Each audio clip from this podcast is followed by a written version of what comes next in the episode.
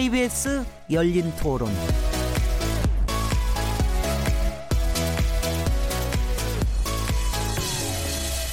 안녕하세요.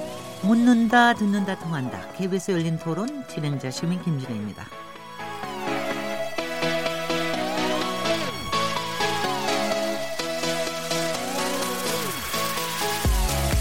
문재인 대통령이 어제 대기업 대주주의 중대한 탈법 행위에 대해서 국민연금의 지분을 활용해서 적극적으로 책임을 묻겠다고 밝혔습니다.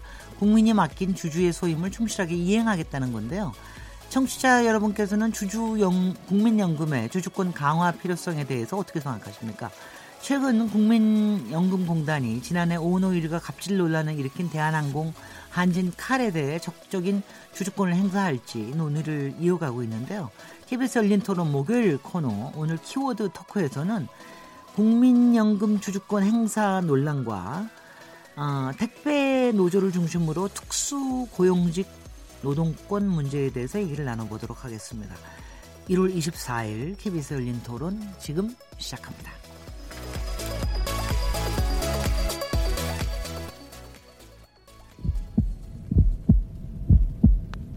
살아 있습니다. 토론이 살아 있습니다. 살아있는 토론, KBS 열린 토론. 토론은 라디오가 진짜입니다. 진짜 토론, KBS 열린 토론. KBS 열린 토론 청취자 여러분께서 토론에 참여하실 수 있는 방법 안내해 드리겠습니다. 오늘 키워드 토크 코너에서는 국민연금 주주권 강화 논란 그리고 택배 노조 인증, 인정 문제와 특수고용직의 노동권에 대해서 얘기 나눠볼 텐데요. 청취자 여러분들께서는 국민연금 주주권 행사 문제에 대해서 어떤 입장을 갖고 계십니까? 박능우 보건복지부 장관은 국민연금 주주권 행사가 장기적으로 수익률을 제고할 것이라고 밝혔지만 재계에서는 국민 노후 자금을 활용해서 기업 경영권을 침해하는 것이 아니냐 이런 우려가 나오는데요. 청취자 여러분들께서는 어떤 시각에 더 공감하십니까? 특히 국민연금공단이 지난해 갑질 논란에 휩싸였던 한진칼 대한항공의 이사 선임에 주주권을 행사하는 방안을 논의하고 있는데요. 이 문제는 어떻게 결론을 내야 할까요? 이와 관련해서 의견이 있으신 분들은 문자 보내주십시오. 또 택배 기사들의 처우, 택배 노조의 노조를 할 권리를 어디까지 인정해야 하는지, 특수고용직의 처우 개선과 관련해서 어떤 대책이 필요할지 청취자 여러분들의 생각, 생각도 듣고 싶습니다. 문자는 샤프 9730번으로 참여하실 수 있고요. 단문은 50원, 장문은 100원의 정보 이용료가 붙습니다. KBS 콩 그리고 트위터 계정 KBS 오픈을 통하시면 무료로 참여하실 수 있고요. KBS 열린 토론은 매일 새벽 1시에 재방송됩니다. 그리고 팟캐스트로 언제든지 들으실 수 있습니다. 청취자 여러분들의 열띤 참여를 기대합니다. 자, 그럼 오늘 KBS 열린 토론 목요일 키워드 토크 함께 하실 패널 네 분 소개해 드리겠습니다. 민변 부회장님이시자 참여연대 정책위원으로 활동하고 계신 김남근 변호사님 나오셨습니다. 예, 안녕하십니까. 김남근 변호사입니다. 한국 여성 변호사 이사이신 손정혜 변호사님 자리하셨습니다. 네, 안녕하세요. 손정혜입니다. 범죄 심리 전문가이신 이웅혁 건국대 경찰학과 교수님 나오셨습니다. 네, 반갑습니다. 빅데이터 전문가입니다. 최재원 다음 소프트 이사님 모셨습니다. 네, 안녕하세요. 제가 갑자기 범죄 심리 전문가 이러니까 갑자기 이용욱 교수님한테 제가 질문이 생겼어요. 네. 범죄 범죄 심리 전문가 하실 때는 어, 이른바 우리가 보통 얘기하는 강력 범죄 외에도 네. 다른 경제 범죄나 이런 거에 대한 심리 분석도 하십니까? 그것이 바로 이제 그 와이트 칼라 이제 범죄라고 이렇게 네. 그 얘기를 합니다. 그러니까 네. 그 상당히 사회 경제적 지위가 있는데 많은 사람들의 그 신뢰를 얻었지만 신뢰를 배신해서 네. 자신의 사익을 추구하는 그런 이제 범죄들을 길거리 범죄와 대비돼서 네. 와이셔츠를 입은 와이칼라 그렇죠. 범죄다 이렇게 얘기하고 네. 대표적으로 상징적으로 표현할 때는 양복을 입은 뱀이다 이런 표현도 합니다. 그럼요. 그만큼 이 길거리에서의 체감에 대한 불안 못지않게 사실은 이 와이칼라 범죄자들이 사회 경제적으로 폐해를 끼치는 그런 것도 상당히 문제가 큰데요. 네. 그래서 여러 가지 이제 심리적으로 분석하는 틀들이 있는데 가장 핵심적인 것은 너무 탐욕스러운 것은 아니냐.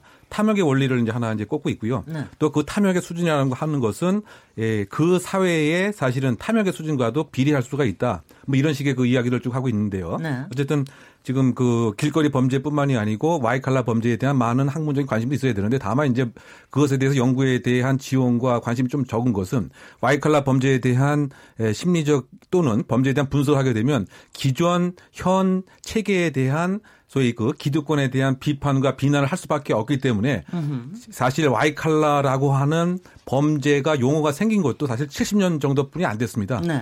그만큼 기존 기득권에 대한 여러 가지 부당한 행동, 생각들을 세상에 알리는 것에 대해서 사실은 많은 사회들이 예, 조금 네. 부담스럽기 때문인데 그럼에도 네. 불구하고 사회가 발전하기 위해선 와이칼라 범죄들에 대한 심층적인 분석도 분명히 있어야 된다고 생각합니다. 글쎄요. 근데 저, 그, 저거 할 것 같아요. 혹시 최재훈 이사님 저희가 첫 번째 주제에 관련돼서 제가 갑자기 관심이 생, 겨서 여쭤본 건데 뭐 네. 얘기하실 거 있습니까? 아, 이웅혁 교수님이 네. 그 다른 얘기할 때와 달리 범죄 얘기할 땐 표정이 완전히 달라요. 뭐 그럼요. 네, 딱 경찰 느낌이 확 나는데 역시 전문가다운 모습을 보여주시는 것 같아요. 네, 네. 네. 오늘 첫 번째 주제가 국민연금의 주주권 강화 논란인데요. 어, 이게 사실은 이제 기업의 대기업이나 국민연금이 주, 주식을 갖고 있는 대기업들의 여러 가지 횡포나 여러 가지 솔직히는 뭐 어떤 범죄들, 화이트 칼라 범죄나 이런 것들을 좀 막아보는 것도 뭐 조금 이유가 있을 것 같기도 한데 어, 특히 작년에 문제가 된 대한항공 그 한진칼 주주총회에서 주주권을 적극적으로 행사해야 할지 말지 이거에 대한 논의를 이어가고 있는데요. 어떤 상황인지 김당근 변호사님이 좀 설명을 해 주십시오. 네, 먼저 이제 국민연금이 적극적인 주주권을 행사해야 된다라는 이제 얘기가 나온 배경은 주식 투자를 굉장히 많이 하고 있는데 우리나라의 그 대기업들이 그 이사회 지배 구조가 불투명하다 보니까 회사의 가치가 굉장히 떨어져 가지고 국민연금의 수익이 굉장히 낮게 나온다는 것입니다.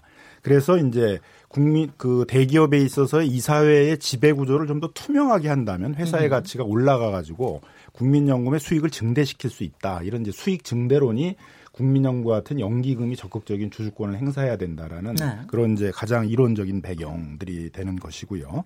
근데 그런데 이제 우리나라 국민연금은 지금까지는 그런 적극적인 주주권을 행사한 게 아니라 회사에서 이제 이사회가 주주총회 때 안건을 올리게 되는데 그 올린 안건에 대해서 대부분 다 찬성을 하거나 네. 아니면 아예 의견 표명을 하지 않는 그런 소극적인 태도로 이제 일관해 왔습니다. 그래서 이게 이제 문제가 되다 보니까 작년 9월 달에 앞으로 국민연금이 필요할 때는 적극적인 주주권을 행사한다라는 그런 이제 원칙을 세우기 위해서 소위 stewardship이라는 이제 네. ship code라는 것들을 제정을 하게 됐습니다. 뭐 우리 말로 직역을 하게 되면 이제 집사 규칙 뭐 이런 거예요. 그러니까 steward라는 것들은 주인이 맡긴 그 자금을 여기서 주인은 국민이 되겠죠. 그 자금을 집사인 국민연금이 그 충실하게 이제 관리를 해야 된다라는 네. 거 코드는 이제 뭐 그런 규칙 법뭐 이런 것들을 얘기하는 겁니다. 그래서 그것을 제 어, 제정을 하고 그러한 일정한 원칙에 따라서 이제 지배 구조에 문제가 있는 대기업들에 대해서는 적극적인 주주권을 행사하기로 한 것이고요. 네. 대한항공 한진칼이 대표적으로 이제 조양호 이사가 대한항공에 있어서의 회사 돈을 370억이나 이제 배임이나 횡령을 해서 회사에 손실을 입히고 또 회사 조직을 유혹해서 이제 밀수까지 했잖아요. 그리고 밀수하기 어려운 호화 가구나 이제 이런 부분에 대해서는 또 회사 이름으로 대한항공 이름으로 수입을 한 다음에 회사가 이제 관세를 물도록 해가지고 회사에 또 손실을 입히고. 그래서 이제 많은 회사에 손실을 입히는 이제 행위들을 했기 때문에 그 부분에 대해서는 이제 조양호 이사가 다시 이사로 그 재선임되는 안건이 올라올 경우는 뭐 반대 의결권을 행사해야 되는 거 아니냐. 더 나가서 이렇게 문제가 많은데도 대한항공이 한 번도 이사회가 열리질 않았어요. 그래서 음.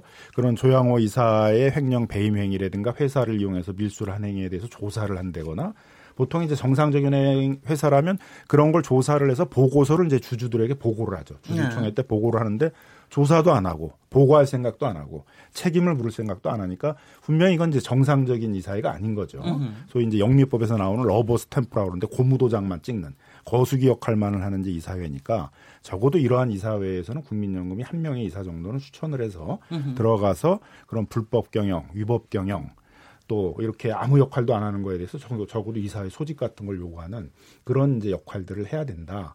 라는 차원에서 이제 그런 적극적인 주주 제한을 할 것들을 요구하는 그런 얘기들이 이제 나오게 된 것이고요. 그래서 그런 여론들을 이제 받아들여서 지난 이제 그 1월 달에 1월 18일인가요? 그때 이제 기금운용위원회가 열려서 기금운용위원회에서 대한항공 한진칼에 대해서 주주권을 행사하기로 한 의결을 이제 한 것이죠. 그리고 네네. 그 구체적인 의결 방법에 대해선 소위 이제 의결권을 전문적으로 어떤 걸 행사해야 될 것인가를 자문해주는 수탁자 책임 전문위원한테 이제 맡겼던 것입니다. 그래서 이제 대한항공 케이스가 아마 첫 케이스가 되긴 할 텐데 요새 최근에 하여튼간에 저희가 오너 리스크라는 얘기가 워낙 많이 나와서 사실 대기업 우리나라 대기업들의 이 오너들의 여러 가지 또 문제점들을 국민들도 잘 알고 계셔서, 계셔서 이런 오너 리스크를 키우지 않기 위해서 이런 것도 필요한 게 아닌가 이런 생각도 하는데 다른 패널들께서는 어떻게 생각하십니까? 이용혁 교수님. 네. 네. 그러니까 어떠십니까? 지금 이제 소위 말해서 여러 가지 와이칼라 범죄에 대해서 사회가 또는 정부가 일정한 제재를 뭐 해야 되면 이제 분명하지만 저는 조금 다른 생각을 갖고 있는 것이 그것을 왜 국민연금관리공단을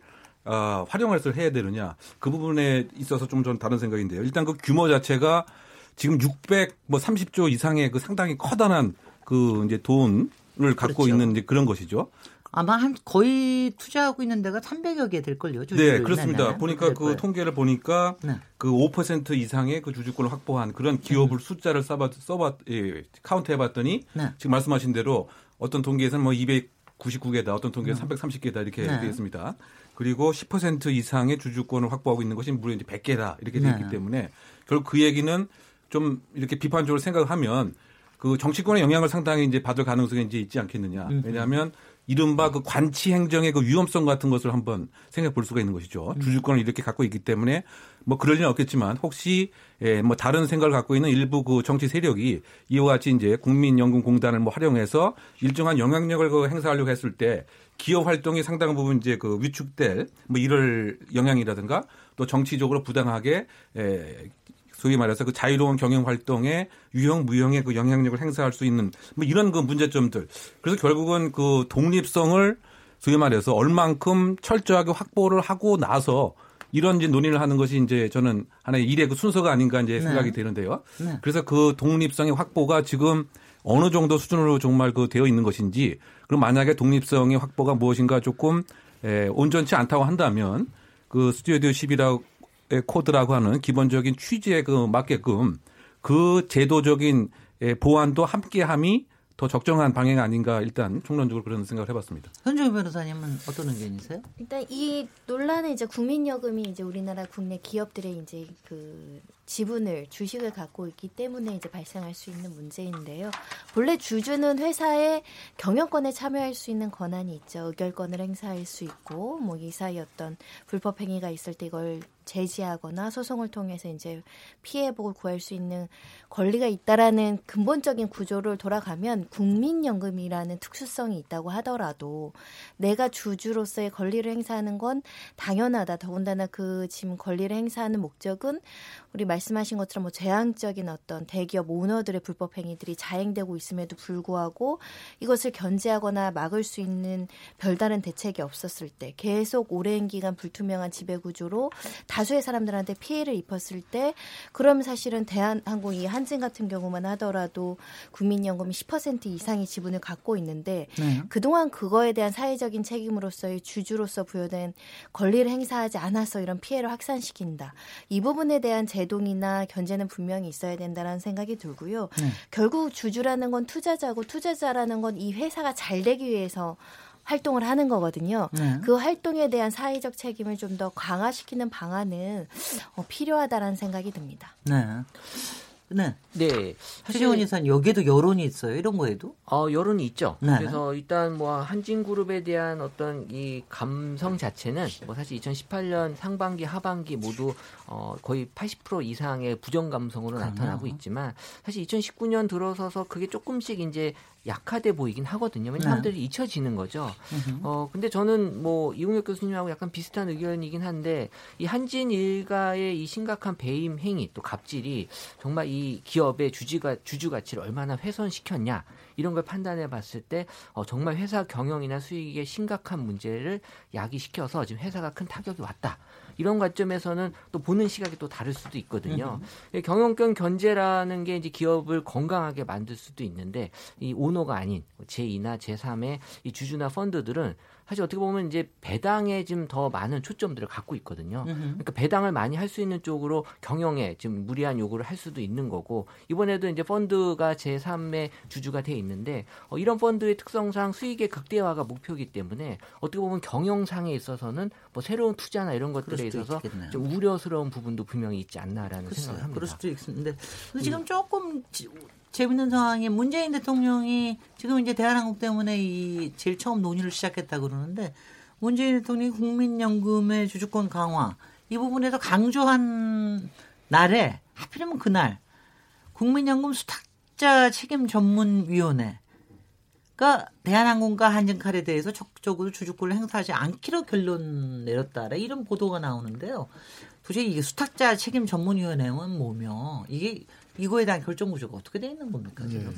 뭐또 고전에 이제 한번 국민연금이 주주권을 행사하는 근거가 그 대한항공이나 한질칼에 있는 조양호 이사나 그 일가들을 혼내주기 위해서 하는 게 아니고 그 근거는 이제 국민연금이 국민들이 맡긴 많은 재산을 대한항공과 한진칼에 투자를 했어요. 대한항공의 지분의 10% 이상을 국민연금이 갖고 있고 한진칼의 한 7% 정도를 갖고 있으니까 굉장히 많은 걸 갖고 있는 거죠. 근데 이렇게 지배 구조가 불투명하다 보니까 각종 불법 행위를 이사들이 저지르는데 그것들을 견제하지 않고 손해배상 책임도 묻지 않고 이렇게 되니까 주주가 좀확 떨어지는 거죠. 예를 들면 2018년 4월 달에 소위 물컵 갑질 행위가 발생을 하고 그다음에 한 7월까지 이제 계속 연속적으로 이제 그, 그 부인, 조양호 이사의 음. 부인의 또 이제 어머니의 어떤 그 여러 가지 그 갑질 행위 이런 게 문제가 됐잖아요. 그때 대한항공의 주식 가치가 30% 정도 떨어졌습니다. 그 다음에 한진칼의 주식 가치가 한 25% 정도 떨어졌습니다. 음. 그러다가 작년 11월 달에 이제 KCGI라는 이제 어떤 행동주의 펀드가 그 한진칼에 있어서의 지배구조 개선을 하기 위해서 이제 나서겠다. 음흠. 이렇게 하니까 이제 그게 반영되기 시작하면서 이제 이렇게 쭉 올라갔어요. 지배구조가 음. 개선될 때에 있어서의 미래 가치들이 음흠. 반영이 되면서 그래서 그런 그 연기금들이 주주권을 적극적으로 행사하는 거에 근거는 그 투자한 회사의 지배 구조를 투명하기 위해서 그 주식 가치를 높여서 수익을 증대하기 위해서 한다는 겁니다. 네. 대표적인 게 이제 소위 그 캘리포니아 연금이라고 얘기하는데 캘퍼스라고 그래요. 네. 그래서 거기는 그 문제가 되는 회사에 대해서 이렇게 리스팅을 해요. 문제 지배 구조에 문제 있는 회사 한 70개 이렇게 올려놓고서는 거기랑 이제 계속 대화를 하면서 지배 구조가 개선되도록 하고 그 다음에 개선되지 않게 되게 되면 이제 그때부터는 이제 뭐 적극적인 반대 의결권도 행사하고 주주 제한도 하고 네. 그런 것들을 행사합니다. 그래서 뭐 월트 디즈니의 20년 동안 운영을 해왔던 그 회장도 물러나게 하고 그런 걸 했다는 거죠. 네. 근데 결과적으로는 캘퍼스 그 캘리포니아 그 연기금의 수익률이 한 17% 18%까지 올라갔다는 거거든요. 그래서 어, 막대한 수익을 올렸다는 네. 거죠. 그래서 음, 음. 그 지배가 지, 배 구조가 불투명해서 회사 가치가 떨어진 그런 회사에 대해서 투자를 하고 지배 구조를 개선해내게 되면 수익이 많이 올라서 그래서 그걸 이제 캘퍼스 효과라고 이제 그렇게까지 이제 얘기를 합니다. 네. 그래서 우리의 지금 연기금에 있어서의 투자의 기본 원칙은 이제 그거예요. 그 불투명한 지배 구조들을 개선을 해서 주식 가치를 올려서 국민들이 맡긴 돈의 수익을 증대한다라는 것들을 때문에 하는 것이지 음흠. 그 검찰이나 무슨 공정거래위원회가 혼내줘야 되는데 그걸 거기서 제대로 혼내주질 못하니까 국민연금이 나선다 이런 거는 제가 보기에는 좀 상당히 왜곡된 좀 네. 주장의 측면이 있다 보여지고요. 네, 그건 이해는 하겠습니다. 그 다음에 이제 주주권을 행사하는데 주주권에는 여러 단계가 있거든요. 예를 들면 뭐 조양호 이사의 재선임이 올라왔다 안건으로 그러면 그걸 반대하는 것부터 이제 있을 거 아닙니까? 네. 반대 의결권은 아마 그대로 이제 행사할 거고요. 그다음에 아마 조양호 이사 대신에 다른 이제 사람이가 이사로 올라올 때도 아마 뭐 반대 의결권 행사하자. 그것까지는 할 겁니다. 근데 그렇게 해가지고 문제가 해결이 되지 않죠.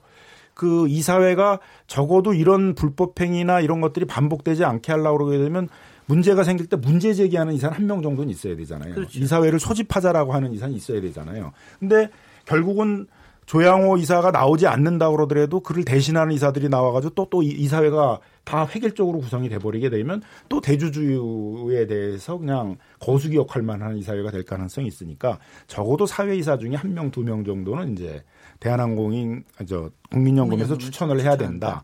그 다음 횡령배임과 같이 회사에 피해를 입힌 그런 사람들에 대해서는 이제 이사 선임의 자격을 박탈해야 된다. 지금 우리가 이제 SK텔레콤 같은 그런 회사들이 그런 정관들을 채택하고 있거든요.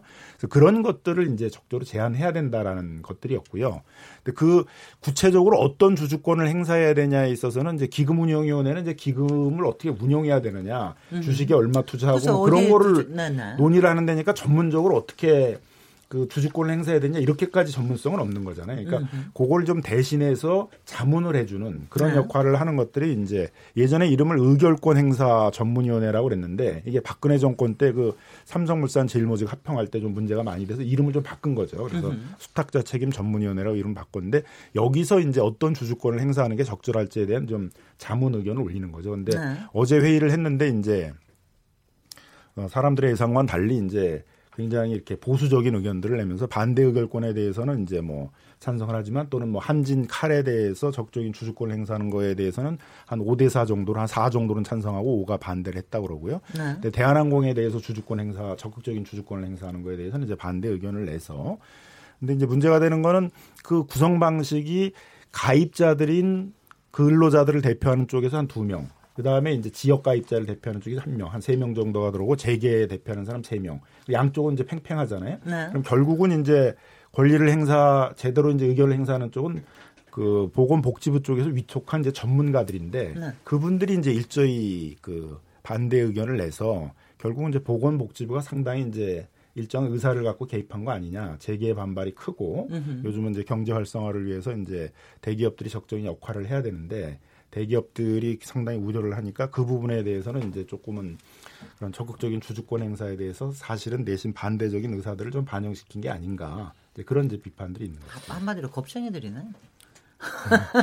네. 겁을 좀 내는 것 같은데. 네. 그 한국경제연구원에서 네. 얼마 전에 그 행동주의 펀드가 기업에 미치는 영향 분석에 이 자료를 냈는데요. 이 행동주의 펀드가 기업의 가치를 제고하기보다는 고용이나 투자, 영업 영업이익 모든 부분에서 가치를 악화시켰다. 네. 그러니까는 이제 뭐 2014년 데이터긴 하지만 해외 48개 기업을 대상으로 이제 분석을 했는데 어, 고용 인원이 4.8% 감소했고 그 다음에는 또 18.1%나 감소했다. 물론 말씀하신 이런 CalPERS 같은 뭐 좋은 사례도 있지만 사실 이 펀드가 들어갔을 때 더 좋아질 수 있다라고만은 볼 수 없다라는 그런 자료들도 네, 좀 나와 있네요. 잠깐 또 오해가 있을까봐 좀 네. 말씀드려야 되는데 네, 네. 오늘 여기서 이제 행동주의 펀드라고 얘기하는 게 소위 이제 헤지 펀드들을 얘기하는 거예요. 그러니까 네.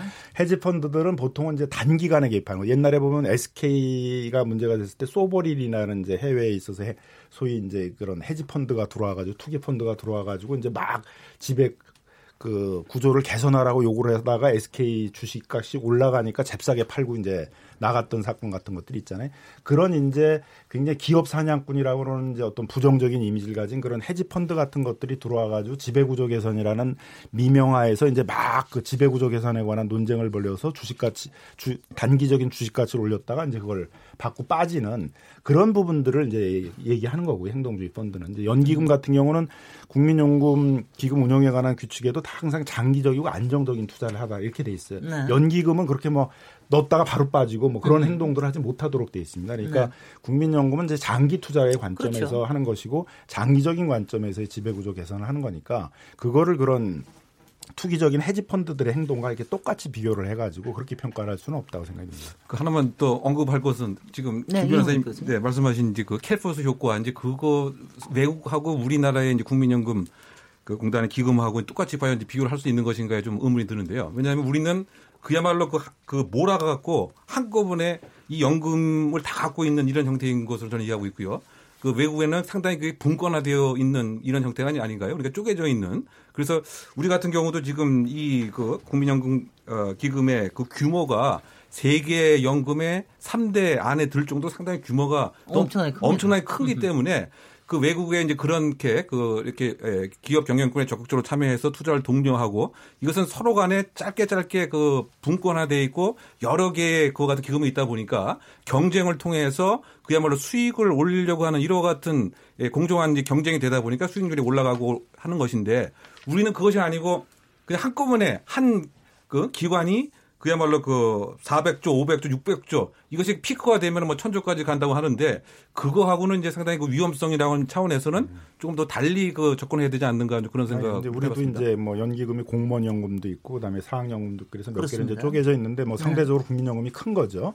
근데 이제 그 그 미국 같은 경우도 이제 캘리포니아 연기금이 움직일 때 혼자만 움직이는 게 아니라 그 다음에 연대를 해요. 이제 다른 연기금이나 다른 기관 투자자들하고 같이 가자. 그런 그런 의미에서 이제 문 지배 구조에 문제가 있는 그 기업들은 이렇게 뽑아가지고 리스팅을 한다는 거죠. 이 네. 문제 있는 회사니까 여기에 대해서 같이 주주권을 행사하자. 이렇게 이제 같이 연대를 해서 움직이는 활동들을 하고요. 그다음에 우리보다 더 큰 이제 일본 연기금, 일- 일본의 공무원 연금이 세계 1위의 기금이거든요. 거기도 우리처럼 굉장히 소극적으로 그런 이제 의결권 행사에 대- 가능하면 개- 개입하지 않는 그런 원칙을 이제 취하고 있었었는데요. 아베 정권이 이제 그렇게 하다 보니까 한국과 똑같이 일본의 기업들이 지배 구조의 불투명성 때문에 회사 가치 크게 떨어져 있다. 그것 때문에 외국의 자금들이 들어와서 적극적으로 투자를 하지 않는다. 그래서 이제 2014년서부터는 방침을 바꿔가지고 일본 공무원 연기금에 대해서도 적극적인 주주권을 행사하라. 이런 이제 주문들을 하고 있다는 거죠. 그래서 세계적인 추세는 이제 무슨 헤지 펀드들이 물론 투기적으로 관여를 해서 피해를 입히는 것도 분명히 있고, 근데 그런 공무원 기금, 뭐 네덜란드 연기금, 노르웨이 연기금, 뭐 캐나다 연기금 이런 그 연기금들의 경우에 있어서는 그런 장기적인 안정적인 투자의 관점에서 지배구조 개선을 위한 그런 이제 지속적인 활동들을 하고 있다는 거죠. 그다음에 이제 우려를 하시는 게 276개 정도 돼요. 이 국민연금이 한 5% 정도의 어, 갖고 지분을. 갖고 있는 네. 대기업이 그럼 여기에 대해서 일제히 다 주주권을 행사하고 나올 거 아니냐? 그럼 이거 연금 사회주의 아니냐? 뭐 이제 국가가 사실 웬만한 대기업들 이 사회 다 바꾸려고 그러는 거 그게 아니냐? 자유한국당에서 비판하는 거죠. 소위 이제 그러니까 연금 사회주의다라는 식의 이제 비판들을 이제 하고 있는데요. 캘리포니아 연기금도 전부 주주권을 행사하는 게 아니에요. 지배 구조에 문제가 있다라고 하는 데들을 이제 리스팅을 하는. 거고 네. 그다음에 처음에는 공개를 하는 게 아니라 비공개 원 원칙에 의해서 먼저 대화를 하는 거죠. 그래서 지배 구조를 개선해라. 그런 사회 이사를 연기금이 추천한 사람 한 명, 두 명 참가를 하도록 해라. 이렇게 해서 문제가 해결이 되면은 이제 그걸로 끝나는 거죠. 캘리포니아 연기금도 50%는 그렇게 해서 끝난다는 거죠. 근데 대화를 했는데도 해결이 안 된다. 그런데 이제 비로소 공개적으로 그 문제가 있는 지배 구조에 문제가 있는 회사라는 걸 공표를 하고 그거에 대해서 이제 주주권 을 행사하는 거거든요. 대한항공이나 한진칼은 지배 구조에 이게 문제가 있냐 없냐 논란의 대상이 없어요. 다 문제가 있다고 그래요. 그 연금 사회제라고 비판하는 사람도 대한항공이나 한진칼에 있어서 이사회 구조에 대해서는 다 문제가 있다고 그러죠. 이렇게 회사에 큰 피해를 입히고 친절한 서비스를 이미지로 하는 그 회사의 이미지를 완전히 먹칠을 해가지고 그런 이제 주식 가치를 크게 떨어뜨리고 하는데 이사회 한번 열리지 않는데 이게 지배 구조에 문제가 없다고 그럴 수가 없지 네. 않습니까? 그러니까 근데 혹시 지금 얘기하는 게 대한항공이나 뭐 한진 칼뿐만이 아니라 지배구조에 문제 있는 거는 그 276개 다 아닙니까 우리나라의 경우에? 혹시 워낙 뭐 276개가 다 아니라 할지라도 워낙 문제가 클 수 있는 소지가 워낙 불투명한 데가 많으니까 이게 한 번 이 stewardship code를 작동하기 시작을 하면은 굉장히 많은 기업에 영향을 미치게 돼서 그게 무슨 연금 사회주의라는 건 다 안 한다 하더라도 너무 경영권이나 이런 거에 너무 뛰어 들어가는 게 아닐까. 그래서 이제 이런 그- 의문이 생길 수는 있을 것 같습니다. 그래서 이제 기준을 마련해야 된다는 예, 거죠. 예. 그래서 만든 게 이제 네. steward code, code라는 거죠. 그러니까 네. 이제 일부 언론에서는 마치 작년 9월 달에 이제 국민연금 stewardship code를 만든 것들이 적극적인 주주권 행사하기 위해서 만든 거다 이렇게 생각하는데 거꾸로죠, 그건 사실은. 네. 주주권을 행사할 때 이게 너무 과도하게 행사하면 안 되니까 일정한 기준과 절차를 만들자 그래서 만든 게 stewardship code니까 네. stewardship code는 이제 주주권의 행사를 어떻게 보면 일정한 또 제약하는 그런 기준을 갖고 있는 거죠. 네. 그래서 그거의 로드맵에 의하게 되게 되면 올해서부터 처음으로 지배구조 개선에 지배구조에 문제가 있는 회사들에 대해서 지배구조 개선과 관련된 비공개 대화를 시작한다는 거예요. 1년 동안. 네. 그 다음에 이제 2020년에 가서야 이제 그 개선이 안 된 회사들에 대해서 이제 공표를 하고 그 다음에 이제 뭐 여러 가지 주주권을 행사하는 것들을 이제 행사하겠다는 것이고요. 그리고 원칙적으로 지금 국민연금의 스튜디 코드에 의하면은 그런 사회이사 추천이라든가 이사 해임이라든가 정관 변경과 같은 경영 참여형의 적극적 주주권 행사는 원칙적으로 안 하고 네. 뭐 반대 의결권 이런 건 모르지만 기금 운용에서 의결하는 경우만 하도록 돼 있다는 거죠. 네. 그래서 기금 운용에는 한 20명 정도가 되어 있는 그 의결 구조에서 의결을 해야만 이제 주주권을 행사할 수 있으니까 네. 그거는 굉장히 제한될 수밖에 없잖아요. 주주권을 행- 적극적인 경영 참여형의 주주권을 행사하려면 그거에 이제 첫 번째로 이제 이가 나온 게 지금 이제 대한항공이라는 거죠. 네. 여기 여기서 네, 네. 네 마- 말씀하십시오. 근데 그 김, 교수님. 네, 김 변호사님 말씀하신 지그 기금 운영회에서 결정을 한다. 그런데 그 기금 운영회가 구성 성분이 이제 어떻게 돼 있느냐? 기금 운영회 그 위원장이 결국 이제 그 정부 보건복지부 이제 그 장관인 거죠. 네. 그 대부분 다 이제 그 정부 그 인사이기 때문에 아까 그 김 박사님 말씀하신 것처럼 약 300개 기업이라고 한다면 그 기준이 명확하지 이제 않게 되면 정부의 그 입맛에 따라서 사실은 아 이번에 그이 회사의 그 이사 바꿔야 되겠다 좀 거칠게 표현하면 네. 그러면은 충분히 그렇게 할 수 있는 가능성이 분명히 있다. 거죠. 그러면 네. 제가 아까 그 모두에 말씀드린 소위 말해서 이- 이것이 바로 이제 그 정부가 부당하게 에, 경제 운영 주체의 의사 결정에 직간접적으로 관, 에, 관여를 하게 돼서 관치 행정이라고 하는 이런 모습으로 어, 음. 이렇게 예, 부작용이 생길 것 이것을 이제 막는 장치를 분명히 이제 그 먼저 논의하고 나서 그다음에 알겠습니다. 이- 이런 아니 저도. 예. 악용될 수 있는 소지는 분명히 있다고 보입니다. 그러니까 뭐 어, 어떤 마음을 먹느냐에 따라서는 그렇게 할 수도 있다고 생각이 드는데 요거 좀 고전의 얘기를 하죠. 이게 왜냐 꼭 필요하냐 안 필요하냐 다 떠나서 아까 왜 수탁 자 책임 전문위원회라고 제 고전의 이름이 뭐라고요? 의결권 건 전문위원회. 의결권 전문위원회. 전문위원회. 의결권 행사 전문위원회가 사실은 박근혜 정부 때 국민연금이 삼성에 관련된 어 부분에 뭐 투- 그때 투자하는 것 때문에 그랬나요? 그 하여튼 그 합병하는 거. 이, 부, 이 부분에 대, 대한 것 때문에 사실 굉장히 국민연금에 저, 저 손해를 입혔다는 거 아닙니까? 그래서 이제 이 부분에 대한 거를 근데 그때는 어떻게 그게 어떻게 거기서 거기서 네, 일단 의결을 이제, 한 겁니까? 일단 이제 기금위원회가 뭐 보건복지부가 전부 다 컨트롤할 수 있을 것처럼 말씀하시는데 그렇게 돼 있는 게 아니라 연기금은 가입자들이 우선이기 때문에 그렇죠. 가입자를 대표하는 사람들이 일단 위원으로 들어와 있습니다. 그래서 네. 그 근로자 쪽을 대표해서 뭐 한국노총하고 민주노총이 위원들을 위촉하게 되어 있고요. 뭐 지역 가입자들을 또 대- 대표해가지고 뭐 그 관련된 시민단체나 이런 쪽이 위원을 위촉하게 돼 있고 사용자 쪽도 돈을 내기 때문에 뭐 재계에서 경총이나 뭐 대한상이나 이런 쪽에 위원이 들어와 있고 요. 네. 그래서 어 그 다음에 이제 그 전문 연구자 중에서 이제 보건복지부나 이런 데서 이제 위촉을 하는 연구자들이 들어와 있습니다. 그래서 한 3대 3대 3 이렇게 이제 구조로 되어 있죠. 그러니까 어느 한쪽이 끌고 갈 수 있게 이렇게 돼 있는 이제 구조가 아니라는 거죠. 네. 그리고 이제 뭐 물론 이제 그 보건복지부에서 위촉하는 전문 연구자들이 일정한 영향을 행사할 수가 있죠. 양쪽이 의견이 팽팽해지게 되는 경우에 있어서는. 근데 보시다시피 이제 이런 국민적인 공감대가 상당히 있는 대한항공에 대해서도 반대 의견을 내잖아요. 그러니까 나왔잖아요. 네. 보건복지가 전통적으로 국민연금의 의결권 행사에 대해서는 굉장히 그런 보수- 보수 적인 입장을 네. 취했기 때문에 그런 인사들로 다 채워놓다 보니까 결국은 대한항공에 대해서도 이제 주주권을 행사하지 않겠다라고 나오니까 그럼 어느 회사에 대해서 앞으로 행사할 수 있겠어요? 제가 보기엔 우리나라에 행사할 데가 없어요. 네. 그런 기준을 가지고 한다고 그러고는 아무도 없는 거죠. 그럼 다시 옛날처럼 그냥 지금 처음으로 주주권 행사하기로 한 게 2004년부터인데 2004년에서 20년 동안 행사한 적이 없는데 첫 번째 행사하자고 그러는데 그것도 안 하자고 그러니까. 앞으로 행사할 수가 없는 거죠. 그러니까 뭐 연기금 사회주의니 뭐 그렇게 관치니 뭐 얘기는 잔뜩 많이 하는데 그런 예가 없단 말이에요. 아니, 그러니까 한 번도. 한 적이 없다는 거고요. 네. 그다음에 박근혜 정권에서 문제가 됐던 거는 원래는 의결권 행사는 의결권 행사 전문위원회의 의견을 들어서 제일모직과 삼성물산 합병에 대해서 찬성 의견할 거냐 반대 의결 거냐 해야- 했어야 되는 거거든요. 네. 근데 의결권 행사위원회의 성향을 보니까는 반대할 것 같아요. 그때. 네. 왜냐하면 이건 너무나 명확하게 국민연금에 불리하게 돼 있잖아요. 네.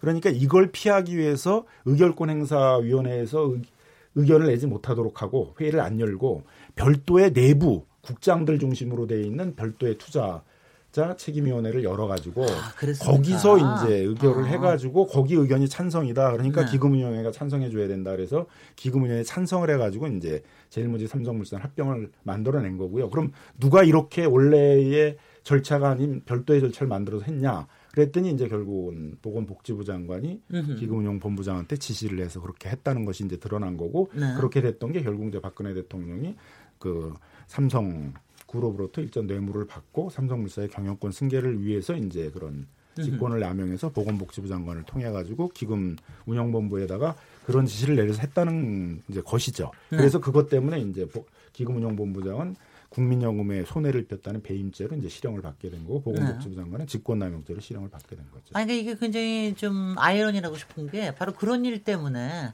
아, 국민연금이 정부에서 굉장히 강력하게 영향을 발휘할 수 있는 데구나 라고 하는 거를 한, 가- 한쪽에서 분명히 알겠고요. 근데 또 한편에서는 바로 그렇게 힘이 있기 때문에 만약 바르게 이 칼을 휘두르기만 하면 그러면 여러 가지 대기업의 문제나 이런 부분들에 대해서 구조조정이나 이런 거를 좀 할 수는 있겠구나. 이런 양쪽의 기대가 지금 팽팽하게 맞서고 있는 것 같은데요. 이 시점에서 어, 시민들의 목소리가 좀 저희 들어와 있습니다. 우리 시민 목소리 좀 들어보겠습니다. 대한항공의 여러 가지 갑질 문화라든지 이런 것들이 너무나 팽배했고 그걸 국민들이 다 알고 있잖아요. 그런 분들이 계속해서 기업을 유지하고 경영에 나간다고 하면은 잘못된 거가 뻔히 보이는 상황에서는 철저히 국민연금이 주주권을 행사해야 된다고 저는 생각을 합니다. 대기업이 국가에 할 일은 안 하고 사익만 추구하다 보니까 주주권을 행사했으라도 분명한 책임은 짚고 넘어야 하는 생각이에요. 그래야 공정한 사회가 되지. 그걸 뭐 위야무야 해가지고 넘어가는 거 그거는 국가의 발전도 안 될 뿐더러 현재 경영진이 비상식적인 행위를 저질렀으면 주주권 행사에서 바로 잡아야지 그게 주주죠. 그러니까 비리나 아니면 뭐 비행이나 주주 가치를 떨어뜨리는 행위라는 경영진을 두고 본다고 그게 경영권 간섭을 하지 않는 것이다. 그렇게 볼 수는 없잖아요. 국민연금이 주주권을 행사하는 거는 좀 아닌 것 같다고 생각을 합니다. 왜냐하면 너무 기업의 경영권에 개입하는 것 같고 또 그런 분위기가 확산되면 다른 기업들도 앞으로 눈치를 보고 또 경쟁력도 악화될 것 같은 느낌이 들어요. 아, 여러 의견들 들으셨습니다. 그 요, 여기에서 이제 이런, 그, 아까 국민연금의 수탁자 책임 전문위원회가, 어, 반대 의견을 냈다 그러지만은, 아마 이런 얘기 들리는데, 별도의 합의안을 내지 않고, 각자 의견을 그대로 기금운용위원회에 보고할 예정이다. 그렇게 되면은 이거에 대한 결론은 어떻게 나는 겁니까? 이거는 기금운용위원회에서 내게 되는가요? 어떻게 어떻게 되나요? 네, 그러니까 이제 그 수탁자 책임 전문 위원회는 그냥 자문 기구잖아요. 그러니까 무슨 의결을 하는 데가 아니니까 아, 예, 예. 이런 의견 이런 의견이 있었다라는 걸 전달하는 거고 그러면 네. 그걸 참조로 해서 기금운용위원회에서 이제 최종적으로 어떤 주주권을 행사하자는 것들을 이제 결정을 하는 것이죠. 네. 근데 이제 청취자분들도 좀 얘기를 하셨지만 이제 이게 오해가 없어야 되는데 마치 국민연금이 가서 경영권을 장악하자 이런 투자를 하자 저런 투자를 하지 말자라는 구체적인 경영에 대해서 주주권을 행사하는 게 아니죠. 그거는 회사법 체계 안에서도 그런 건 불가능하거든요. 주주들은 이사를 선임하고 이사회가 구성이 되면 그 이사회가 견제를 하면서 이제 이렇게 경영이 이루어지게 되는 것이지 주주들이 직접 어떤 투자를 하자 어떤 사업을 하자 이렇게 할 수는 없는 알겠습니다. 거거든요. 그러니까 국민연금이 주주권을 행사하더라도 이사회에 한두 명이 들어가 가지고 그런 불법적인 경영이나 뭐 정관에 위반되는 위법적인 경영에 대해서 견제하는 역할을 하게 네네. 되는 것이지 네. 직접적으로 어떤 경영이나 사업이나 투자들을 하는 그런 식의 경영을 하게 되는 것, 경영을 장악하는 그런 행위를 하게 되는 것은 아니라는 알겠습니다. 거죠. 근데 이게 이 얘기는 있더라고요. 그 대한항공 그 갑질 사건이 일어나고 난 다음에 아직도 이, 이사회 한 번도 안 열었다 그러나요? 그래서 어 좀 앞으로는 이렇게는 해서는 안 된다. 이런 부분에서는 좀 주주권 행사를 좀 강력하게 해야 된다. 이런 얘기도 좀 있는 것 같습니다. 그리고 아마 시민들 목소리도 뭐, 야, 이거 이렇게 그대로 놔두고 있던 뭐, 없던 것처럼 위안으로 넘어갈 수는 없는 거 아니냐. 근데 가만 내버려두면 뭘 하겠느냐. 뭐 이런 거에 대한 우려가 있으신 것 같은데 패널 분들 우리 요번에 말씀 많이 안 하신 손정혜 변호사님 어떻게 아, 보세요? 네, 그 요번에 수타자 책임위원회가 이제 반대한 논거를 보면 그게 이제 합당하다고 하면 그 의견이 이제 어, 설득력이 있는 건데 첫 번째는 이제 어, 이 부분은 이제 많은 분들이 고려를 하시는 것 같습니다. 기금의 수익성이 악화된다. 이건 뭐냐면 자본시장법상 경영 참여를 하게 되면 단기 매매 차익에 대해서는 어, 반환을 해야 된다 이런 것 때문에 수익성에 대한 우려를 하는 것 같고요. 두 번째는 아까 말씀한 뭐 과도한 경영권에 침해가 돼서 경영의 어떤 기업의 자유를 침해할 수 있다는 부분. 그리고 세 번째로는 그 사회이사를 추천하는 부분이 있는데 후보가 마련되어 있느냐 이런 논거로 또 반대하신 분도 있다고 하더라고. 그거는 사실은 좀 납득하기는 어려울 것 같고요. 그럼 기금 수익성 악화는 실존하는 우려냐라는 부분에 대해서 분석을 한다고 한다면 아까 말씀하신 것처럼 연금이 투자하는 것은 뭐 6개월 단위로, 4개월 단위로, 3개월 단위로 샀다가 뺐다가 이런 식으로 투자라는 음. 규모는 굉장히 이례적 극소수라고 생각한다고 한다면 이 수익성 악화에 대한 우려도 실존하는 우려라기보다는 추상적인 어떤 우려다라는 측면에서 이제 과도한 경영권 침해만 우리가 방지하고 견제할 수 있, 있으면 이 부분에 대한 우려는 좀 줄지 않을까 그런 생각이 들어서 사실은 요 부분에 대한 뭐 주주권 강화라든가 이런 것들이 어, 경영권 침해 아니냐라는 일각의 비판은 좀 과다하다. 음. 과장된 주장이라는 생각은 하고 있습니다. 이승근, 이승근 돈에게 이게 중장기 투자를 주로 중, 중, 중심으로 하고 있기 때문에 기업이 아주 견실해야 기업이 길게 살아나고 건강해야 수익률이 올라갈 수 있는 거다. 단기적으로 뭐 헤지펀드처럼 놓고서 저 주주 이익을 재빨리 빼가지고 간다거나 이런 것은 아니기 때문에 국민연금으로서는 네. 그럴 수는 또 있겠다. 이 얘기 들으면 이렇고 저도 만약에 국민연금이 이제 주주권을 행사할 때 제가 만약에 국민연금에서 그런 권리를 행사할 수 있는 지혜에 있다면 한진항 한진과 관련해서 대한항공에서 꼭 하고 싶은 거는 임원의 보수 문제예요. 계속 그 뉴스에 나오는 게 자회사부터 해가지고 일단 이사를 굉장히 중첩적으로 견임을 합니다. 네. 그 각종의 계열사에서 다 보수를 받아요. 몇십억씩 가져가더라고요. 일 년- 그래가지고. 1년에 받는 보수가 어마어마하죠. 비싼 이. 보수의 어떤 상한이나 이런 것들을 합리적으로 규정할 수만 있다고 하더라도 과다하게 임원들이 바- 가져가는 보수를 제한한다면 그만큼 주주들한테 배당이 될 수 있는 구조를 만들 수 있다면 오히려 국민연금은 수익성을 더 강화시킬 수 있죠. 그래서 이 글쎄요. 부분에 대해서는 좀 공적인 책임을 강화시켜야 된다. 항상 저희가 아주 작은 주식회사 사건을 하다 보면 회사는 돈이 없어요. 근데 늘 대표이사하고 이사들은 엄청난 돈을 받아가거든요.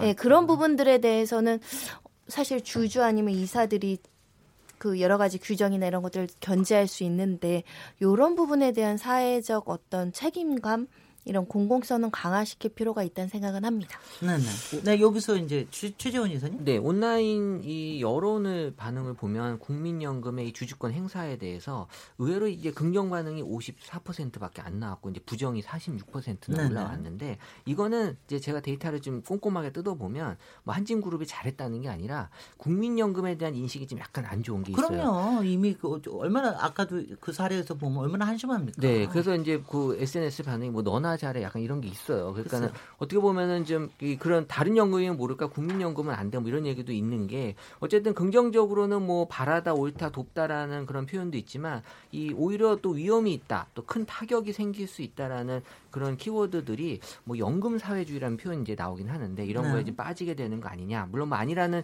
의견도 많이 있지만 전반적으로는 지금 약간 찬반이 갈리는 그런 분위기로 나타나고 있어요. 그건 알겠습니다. 네네. 그러니까 지금 이제 그 말씀하신 것과 맥을 같이 해서 이제 국민연금의 그 최근 10년간의 그 수익률이 상당히 이렇게 하강 곡선을 계속 치닫고 있고 요 최근에 보면 마이너스 뭐 1.5%뭐 이러다 보니까 지금 여론의 입장에서는 제가 생각할 때는 아니 그 지금 수익률도 제대로 그못 내는 판에 왜 이렇게 경영 참여에 준하는 그런 것에 먼저 욕심을 내는 것은 아니냐 뭐 이런 좀 비판적인 그 시각도 좀 있는 것 같고요. 그리고 이번에 만약에 스튜디오십 코드가 실행화 된다고 한다면 물론 이제 그 한진 기업에 대한 국민적 공부는 분명히 그 있긴 합니다. 그런데 구체적으로 보게 되면 어쨌든 그 조양호 그 어, 회장에 대한 그 연임 자체를 결국 이제 반대하게 되는 거죠. 네. 그리고 나서 좀 거칠게 표현하면 그 대표 이사를 끌어내리게 되는 이런 모양새를 이제 결국 그 띠게 되기 때문에 과연 예, 국민연금의 그 기금을 그 이용을 해서 일단 국민적 공부는 그 변론을 하되 이런 그 사적인 경영 주체의 대표 이사를 이렇게 끌어낼 수 있는 이런 모습이 과연 지금 적정한 것이냐 이런 그 예, 이 여론도 아까 지금 예, 한 50%에 준하는 것에 일부 이렇게 예, 차지하는 것이 아닌가 저는 그런 생각이 많이 드는데요. 결국 제 생각은 이렇게 여러 가지 그 사회적인 그 비행에 관한 기업의 책임 자체는 사실은 여러 가지 뭐 형- 형사법이라든가 아니면 윤리 경영이라든가 또는 뭐 투명 경영이라든가 그것으로 이제 하는 것은 이제 변론으로 치고 왜 이제 노후 자- 자금을 이렇게 모아놓은 국민의 그 돈으로서 이 기업에 관해서 영향력을 행사하려고 하는 이 아이디어가 과연 바람직한 것인지 아, 저는 아니, 그 부분에 대해서 조금 아니 저는 맨 마지막 거를 좀 따가지고요. 아니 그러니까 저는 두 가지 마음에서 지금 왔다 갔다 합니다. 지금 여러 가지 그러니까 어, 한진의 그 저기 오너 구조는 좀 뭔가 요번에 바꾸지 않으면 소- 솔직히는 아무도 앞으로는 정신 정신 안 차릴 거다 이런 생각이 들고 분명히 여기서 뭐 추천하는 국민연금이 추천, 추천하는 이사나 이런 거 있으면 정신은 좀 차리게 하는 효과도 분명히 있을 것 같은데 문제는 어 그거 말고도 다른 방법이 있다면 어그 지배 구조를 개선하게 하- 하거나 다른 방법이 도저히 없는 겁니까? 지금 국민연금의 그러니까 이제 참여 세계적으로 연기금이 적극적인 주주권을 행사하는 건 굉장히 보편적인 거예요. 네. 소극적으로 행사하는 게 일본이 대표적이었는데 일본도 이제 다시 적극적으로 해야 된다라고 알겠습니다. 나오고 있어서 네. 하는데 왜 적극적인 주주권을 행사하냐면 근거는 크게 두 가지입니다. 첫 번째는 수익성 증대죠. 국민연금이 수익성이 나쁘기 때문에 해야 된다는 거예요. 국민연금 수익성이 나쁜 이유는 한국에 있어서의 기업들의 주식 가치가 너무 떨어져 있다. 불투명한 지배 구조 때문에. 그래서 그 지배 구조를 개선하는 작업들이 주식 가치를 올린다는 거죠. 실제로 단적으로 나타나는 게 KCGI라는 그런 행동주의 펀드가 나타나 가지고 한진칼에 대해서 지배 구조 개선 운동을 벌이겠다 그러니까 그때부터 주식 가치가 쭉 올라갔어요. 11월 이후서부터. 그래서 그 4월서부터 7월 사이에 떨어져 있는 주식 가치가 상당히 이렇게 회복이 됐다는 거죠. 그러니까 이 지배 구조를 개선한다는 게 회사의 경영이 어떻게 투명하게 되는지 운영이 되는지에 대한 것들을 밖에서 투명하게 볼 수 있게 그런 주주와 같은 투자자들이 볼 수 있게 한다는 것들이 주식 가치를 크게 올리는데 굉장히 중요하다는 거죠. 네. 그리고 그 캘리포니아 연기금에 있어서의 그런 적극적인 행동주의가 계속 지속되는 이유도 바로 그런 수익률이 제일 높기 때문이거든요. 그런 부분들을 통해서 하는 것들이. 음. 그래서 이제 이것도 국민연금에 나 지금 떨어져 있는 그런 수익성을 증대하기 위한 그런 음. 작업으로 한다는 게 이제 첫 번째인 거고요. 뭐 혼내주기 위해서 하는 네. 것이 아니라 네. 두 번째는 이제 사회적 책임 투자라고 합니다. 이제 ESG라고 그러는데 이제 하나는 environment 이제 환경을 얘기하는 거고요. 네. 네. S가 이제 society 사회적 책임 투자를 해야 된다는 거고 세 번째가 gover- 그 가버넌스 그러니까 이사회 구조를 이제 투명하게 만들어야 된다라는 거거든요. 네. 그래서 이런 사회적 책임 투자 원칙은 우리 국민연금 기금 운용 규칙 17조에도 딱 그렇게 천명을 하고 있고요. 으흠. 다른 이제 연기금이나 이런 데들 다 이 원칙을 하고 있다는 거죠. 음. 기업이 사회적으로 좋은 이미지를 가져야지 그 기업의 주식 가치가 올라간다는 거거든요. 으흠. 대한항공 같이 친절한 서비스를 이미지로 하는 나라가 이미지로 하는 회사가 아, 그 회사는 총수일가들이 갑질하는 회사야. 이사회 한번 열리지 않는 회사야. 그러면 이용하지 않는다는 거죠. 지금은 독점 구조니까 이제 이용할 수밖에 없지만은 네. 만일 그게 경쟁 체제였다면 벌써 대한항공 같은 데는 이제 한 방에 그냥 훅 그 미국 같이 항공사가 경쟁 체제였다면 바로 이제 급전 직하했을 거거든요. 네. 그런 차원에서 이제 투자를 한다는 겁니다. 그래서 이렇게 놔두면은 국민연금은 계속 손해를 보는 거죠. 예. 대한항공에 투자하고 있는 부분에 대해서. 네. 그다음에 이제 이게 그 수탁자 책임위원회 어제 회의가 이제 문제가 있다라고 비판받을 수 있는 이유는 처음 열린 거거든요. 한 번 처음 열렸어요. 그냥 개인적인 의견 한 번씩 쭉 얘기하다 끝난 거예요. 네. 그러면 예를 들어서 그게 이제 국민연금도 단타 매매를 할 가능성이 있다. 그럼 단타 수익을 그 반환해야 된다. 그럼 진짜 그렇게 할 가능성이 있는 건지. 진짜 반환해 돈이 얼마인지 이런 걸 조사를 해봐야 되잖아요. 그럼 다음 회의를 한 번 더 열어야 되잖아요. 열어가지고 검토를 한 다음에 의견을 내든가 그렇게 해야 되는 거고 사회이사가 적정한 사람이 없다 그러면 사회이사 적정한 인사가 있는지 한번 조사를 해봐야 되잖아요. 네. 그리고 다음 회의를 여러 가지 의견을 내야 되는데 그냥 그날 모여가지고 각자 개인 의견 쭉 얘기하고 각각의 개인 의견을 분포를 해보니까 어떻더라 그러고 그거를 그 기금운용위원회 음. 올리겠다 그러면 이처럼 무책임한 음흠. 그 회의라는 게 어, 떻냐 어떻게 있냐 이런. 이게 네. 전문가들이 모여서 한다라는 의견을 얘기한다는데 그냥 개인적인 소외들을 쭉 얘기하고 그것들을 모아가지고 그 기금 운용에 올리는 방식이어서 알겠습니다. 조금 그 보건복지부나 그 국민연금이 기금 운용 그 수탁자 책임 전문위원회나 이런 걸 운영하는 방식이나 구성이나 이런 게 굉장히 좀 무책임하다. 그러니까 대통령은 지금 중요하다라고 얘기를 하고 있는데 밑에 있는 행정부처는 이제 전혀 딴판으로 노는 네. 노무현 정부 말기에 그랬거든요. 네. 문재인 정부도 좀 그런 현상이 나타나는 것 같아요. 그러니까 청와대는 적극적으로 무슨 그러니까 재정 투자해야 된다, 무슨 개혁해야 된다. 그러면 행정부는 이제 다 따로 노는, 놀고 있는 네. 그런 모양이 나타나는 것이 아닌가 이런 우려도 좀 있습니다. 지금 이제 요 시점에 저희 한번 여러 가지 문자 좀 한번 들여다보겠습니다. 문자를 좀 어, 청취자 의견들을 좀 들어보고 그에 대해서 토론을 하면서 지금으로서는 어떻게 좀 가야 될지 이 부분에 잠깐 토론하고 마무리하는 걸로 하죠. 정희진 문자 캐스터. 네, 안녕하십니까. 문자캐스터 정희진입니다. KBS 열린 토론 키워드 토크. 첫 번째 키워드는 국민연금 주주권 행사 문제인데요. 청취자 여러분들이 보내주신 문자 소개해드리겠습니다. 네, 먼저 휴대전화 끝자리 6192번 쓰시는 분. 국민연금이 기업 경영에 관여하는 것은 너무나 당연한 일입니다. 경제단체들이 우려하는 것은 지금까지의 잘못을 덮고 앞으로 할 잘못이 들킬까봐 걱정되기 때문일 겁니다. 타야라는 아이디를 쓰시는 분입니다. 국민연금은 국민들이 노후를 위해 부어놓는 건데 정부가 그걸 이용하려고 들면 안 됩니다. 기업 경영에 간섭하고 싶다면 정부 돈으로 했으면 좋겠습니다 해주셨고요. 휴대전화 끝자리 7436번 쓰시는 분.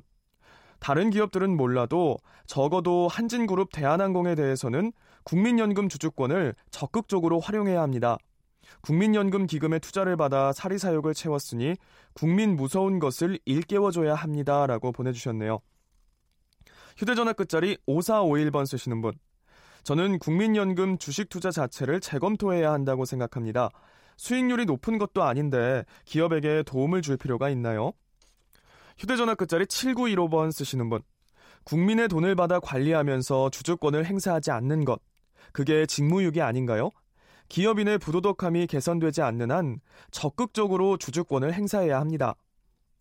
휴대전화 끝자리 4867번 쓰시는 분. 공정거래위원회가 경제검찰로 기업들을 감시 감독하고 있는데 국민연금 주주권까지 활용해야 할 필요가 있을까요? 정부 개입이 늘어나는 것 같아 걱정됩니다 라는 우려의 의견 주셨습니다. 휴대전화 끝자리 5243번 쓰시는 분. 국민연금 투자금이 상당한데 주주권을 행사하지 말라는 게 말이 되나요? 주주권 행사를 막는 게 비민주주의, 비민주주의적 처사라고 생각합니다. 경제 논리에도 맞지 않고요. 휴대전화 끝자리 4239번 쓰시는 분. 제일모직과 삼성물산 합병 당시를 생각해 보세요. 당시 미국 헤지펀드 엘리엇은 합병 반대했고 국제의결권 전문기관들도 합병 효과가 없다고 지적했는데요. 우리 언론은 어땠나요? 합병을 반대하는 게 투기 자본인 것처럼 몰아갔습니다. 저는 그때부터 국민연금이 주주권을 제대로 행사했어야 한다고 생각합니다. 국민 재산을 보호하는 겁니다. 라고 해주셨네요. 휴대전화 끝자리 2209번 쓰시는 분. 굳이 국민의 연금까지 써야 하나요? 법과 행정명령으로 부족하면 기업의 일탈 행위를 막을 법을 제정하세요. 휴대전화 끝자리 4997번 쓰시는 분. 국민연금도 투자 이익을 얻어 국민들에게 돌려주는 것인데 대기업 대주주 때문에 회사가 막대한 피해를 입었다면 당연히 적극적으로 나서야죠. 국민연금 주주권 행사 얘기 나올 때마다 눈먼 돈 이야기를 하는데 누가 눈먼 돈 취급 취급을 하는 건지 모르겠습니다. 휴대전화 끝자리 7382번 쓰시는 분. 저는 지금도 국민연금이 충분한 역할을 하고 있다고 생각합니다. 주주총회에서 반대표를 던졌다는 보도도 자주 나오고 있는데 더 강화해야 할 필요가 있을까요? 네, 마지막 휴대전화 끝자리 6726번 쓰시는 분. 국민연금은 부도덕한 기업 경영진의 경영 마인드를 바로잡는 역할을 해야 합니다. 국민연금 기금이 특정 기업의 경영권 승계를 돕는데 악용된 적도 있는데 그런 일은 없어져야 합니다라고 보내주셨습니다. 네, KBS 열린 토론. 지금 방송을 듣고 계신 청취자 모두가 시민 농객입니다. 계속해서 참여를 원하시는 분들은 샵 9730으로 문자 보내주세요. 단문은 50원, 장문은 100원의 정보 이용료가 붙습니다. KBS 콩, 트위터 계정 KBS 오픈을 통해서도 무료로 참여하실 수 있습니다. 청취자 여러분들의 날카로운 시선과 의견 기다립니다. 지금까지 문자캐스터 정의진이었습니다. 예, 청취자 문자 들으면은 아직도 이해가 좀 명확하지 않은 부분도 좀 있어 보이기도 하고 또 굉장히 어, 좀 붕괴하는 어조도 계시고 뭐 아니면 의문하시는 분들도 있고 그러는데 들으시면서 어떤 생각하셨어요? 손정희 변호사님? 일단은 우리 국민들이 바라는 건 기업이 잘 되고 투명하고 더군다나 잘못을 저지른 어떤 어떤 임원들에 대해서 적절한 제재가 따랐으면 좋겠다는 희망의 목소리는 다 있는 것 같습니다. 이런 임원들에 대한 어떤 견제 수단이 우리 법에서는 그렇게 많지는 않고 있다고 네. 하더라도 실질적으로 실효성 있게 작용하지 못했고 그래서 국민연금 주주권 강화 이야기까지 나와 있는 상황이기 때문에 말씀하신 여러 가지 이제 제한이나 절차를 따른다고 한다면 지금 제기되는 부작용도 충분히 우리가 방지할 수 있기 때문에 주주로서 권리 행사하는 거는 어떻게 보면 당연한 조치이다라는 점에서 접근할 필요가 있지 않을까 생각됩니다. 네네. 최재훈 이사님 어떻게 보셨어요? 뭐 당연한 얘기지만 사실 기업이 창출한 부가 주주들에게 올바르게 돌아갈 수 있게 해야 되는데 이런 것들이 어, 잘 될 수 있도록 어쨌든 투명한 감시와 견제가 이제 필요하다라는 거고요. 그거를 국민연금이 잘 해주길 원하는 거지. 뭐 네. 경영권에 뭐 직접적으로 뭐 개입하고 이런 문제보다는 어쨌든 이렇게 올바른 기업이 될 수 있도록 만들어 주자라는 그런 음. 뜻인 것 같아요. 근데 이거는 어떻습니까? 그러니까 이게 그 이거를 일반적으로 물론 이것도 모든 기업에 대해서 다 한다는 건 아니니까 적어도 요번에 대한항공과 한진기업에 대해서는 한번 주주권 행사를 제대로 한번 해보고 그리고 그거에 대해서 평가도 좀 해보고 그렇지 않으면은 그야말로 부지하설 언제 뭐 한번 해보겠습니까? 이런 생각에 대해서는 어떻게 생각하시는지. 일단 지금 저, 저기 이중 이용혁 교수님. 네, 그 청취자들의 그 대부분의 그 생각 자체도 이번에 그 대한항공의 여러 가지 기업으로서의 갑질 또는 물컵 폭행 이것에 대해서는 일정한 개선과 응징이 분명히 있어야 된다고 하는 점은 이제 공통적인 것 같습니다.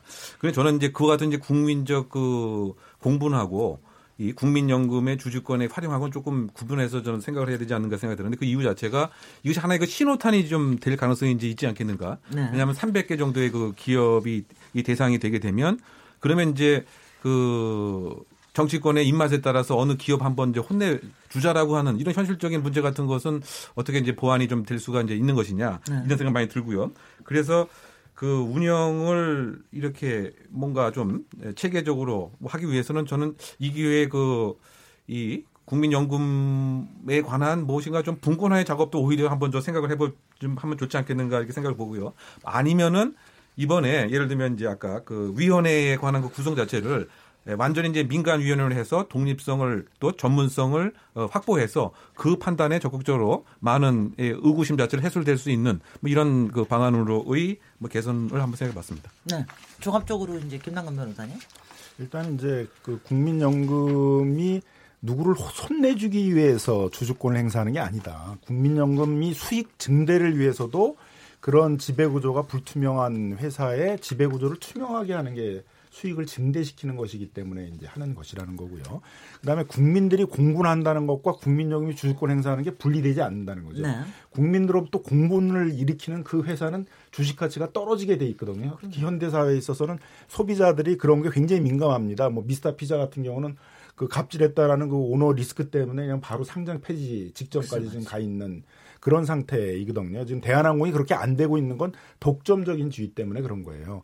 미국처럼 항공사가 경쟁 체제로 왔다면 벌써 대한항공은 제가 보기에는 그 거의 이제 뭐 그 상장 폐지까지 갈 수 있을 정도로 그런 국민들에게 집합하고 주식 가치가 크게 떨어졌을 것이거든요.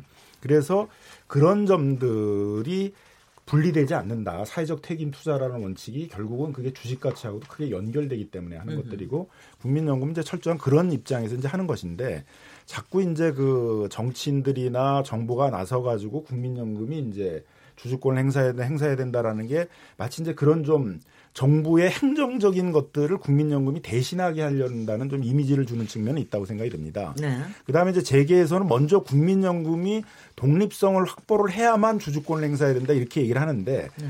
일단 저는 뭐 보건복지부 장관이 기금운용위원회 위원장이 되는 방식은 좀 문제가 있다고 생각이 음. 들어요.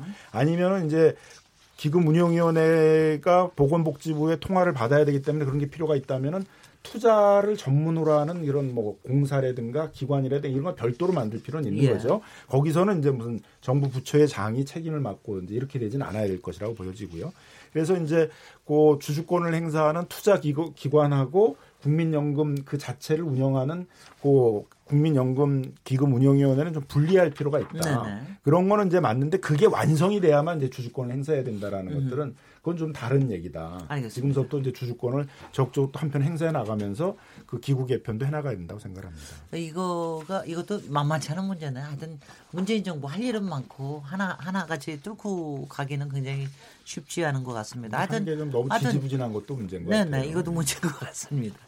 아, 여기까지 저기 토론 마무리하도록 하고요. 잠시 쉬었다가 다음 주제에도 넘어가도록 하겠습니다. 지금 여러분께서는 KBS 열린 토론 시민 김진애와 함께하고 계십니다.